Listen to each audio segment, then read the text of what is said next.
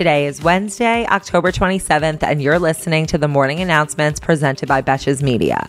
This episode is sponsored by Uncommon Goods. If you're on a mission to be the best gift giver ever this year, Uncommon Goods makes it easy to find remarkable and truly original gifts for everyone. For our first story, we have a scandal out of the Christian evangelical school Liberty University.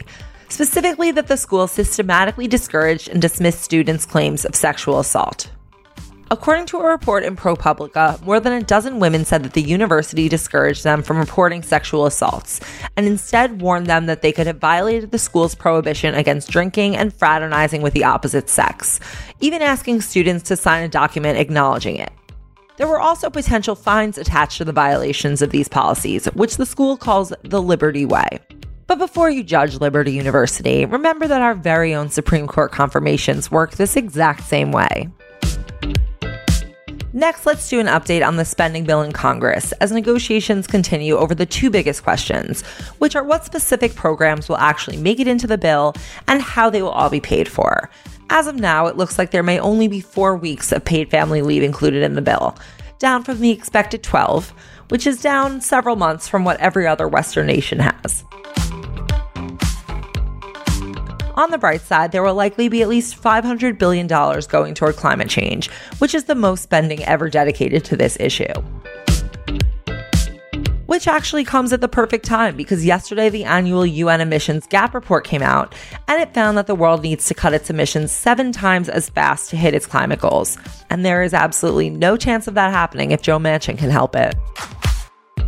And in terms of financing the bill, the Senate Finance Committee Chairman Ron Wyden, a Democrat, obvi, said he will release a new tax on 700 billionaires that tax experts say could raise more than half of its revenue from just 10 people. And if half of that revenue can come from 10 people, that actually proves that there's even a lot of wealth inequality within billionaires. Another potential consideration is not doing the billionaire tax and instead doing a 3% surtax on millionaires earning more than $5 million per year. Personally, I don't see why we'd piss off all those extra people when we could just piss off the 700 of them. But I'll, of course, keep you updated on where they land. Next on the CEOs and what they do with their money beat, the CEO of Spanx, Sara Blakely, just sold her company to the firm Blackstone at a valuation of about $1.2 billion. And what did she do to celebrate, you ask? Go to the moon? No, Sara Blakely actually gave every single one of her employees two first class plane tickets to anywhere in the world, as well as a $10,000 travel stipend.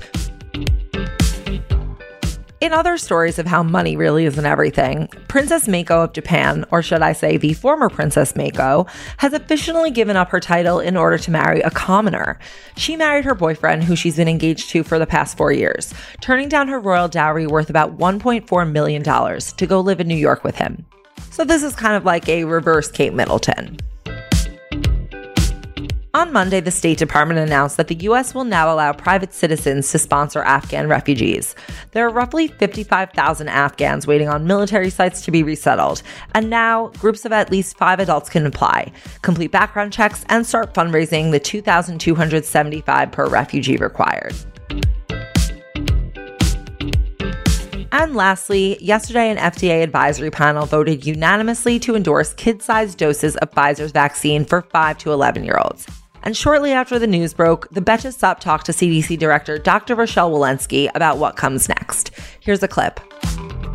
Let's look forward to these next few weeks. Like you said, as of hours ago, moments ago, really, an FDA advisory panel recommended the use of the Pfizer vaccine in kids ages 5 to 11 what where are we in the process of your agency formally recommending vaccines for kids in that age group? How many steps are we away? What should parents know about a time frame? And are there any steps they can take this week to, to be really ready for when that moment comes First of all, um, the FDA advisory committee meets, they vote, the FDA reviews the science in great detail, um, and then they provide the authorization. We are now awaiting that next step. Um, early next week, the CDC will um, have their advisory committee. That committee will meet, also review the science, and then I will swiftly provide my uh, recommendations.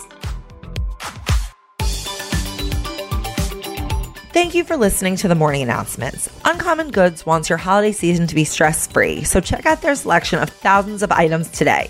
From art and jewelry to kitchen, home, and bar, Uncommon Goods has something for everyone. Not the same lackluster gifts you could find just anywhere. And to get 15% off your next gift, go to uncommongoods.com slash morning.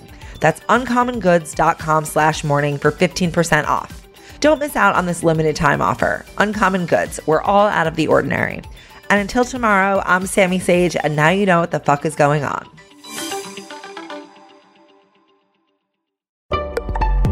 Betches.